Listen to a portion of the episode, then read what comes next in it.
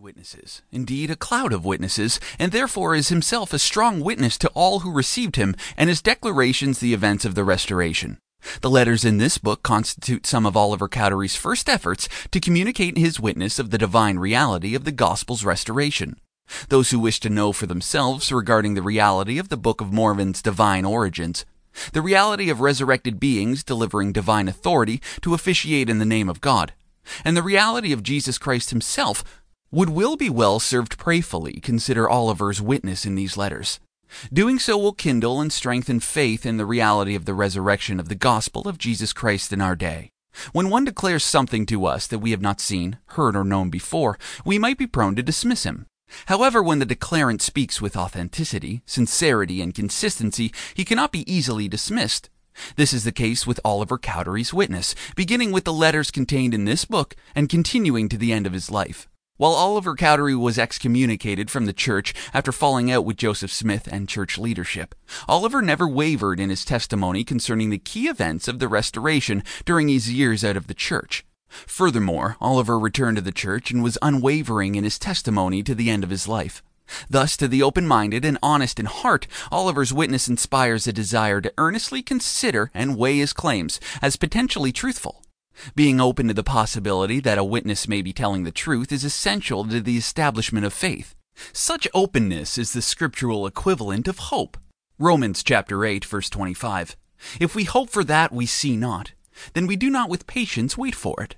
And without hope there can be no faith. This is what Moroni taught. How is it ye can attain unto faith?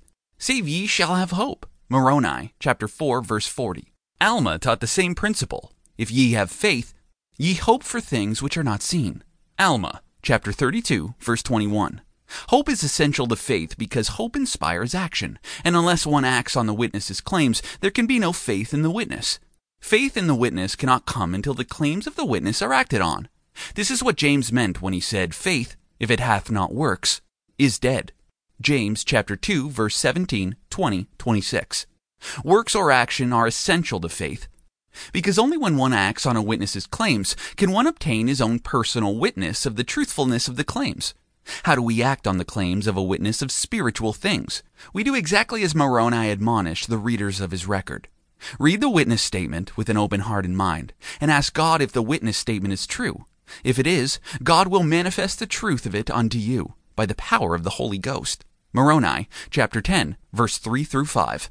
In sum, faith comes when a witness comes imparting knowledge, or things which are not seen, which are true. Alma chapter 32 verse 21. See also Hebrews chapter 11 verse 1. When we allow ourselves to receive such a witness, the truth of the witness's claims will inspire hope in us, which is essential to personal action. Only when we act upon the witness's claims will we receive a personal witness that the original witness was telling the truth, Combining the original witness with our personal witness, we can act with greater assurance and confidence on the truth received. And when we do, additional witness will come to us by the Spirit. The cycle of faith, witness, hope, action, spiritual confirmation is the pattern for kindling and strengthening faith. Pursuing this cycle leads to an ever living, growing, and maturing faith.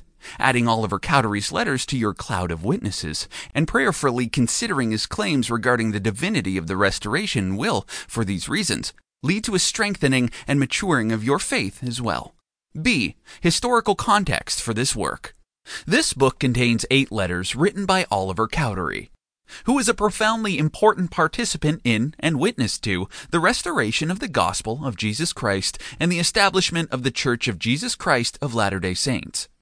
These letters were originally published in the Latter day Saints Messenger and Advocate, a monthly newspaper published in Kirtland, Ohio, from October 1834 to September 1837.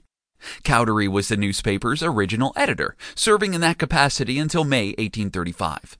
In the inaugural issue of the Messenger and Advocate, Cowdery wrote, we have thought that a full history of the rise of the Church of Latter day Saints, and the most interesting parts of its progress to the present time, would be worthy the perusal of the saints.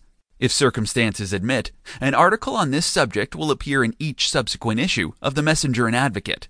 Until the time when the church was driven from Jackson County, Missouri, by a lawless banditti, and other such remarks as may be thought appropriate and interesting. Latter day Saints Messenger and Advocate, October 1834. In the form of a letter written to W. W. Phelps.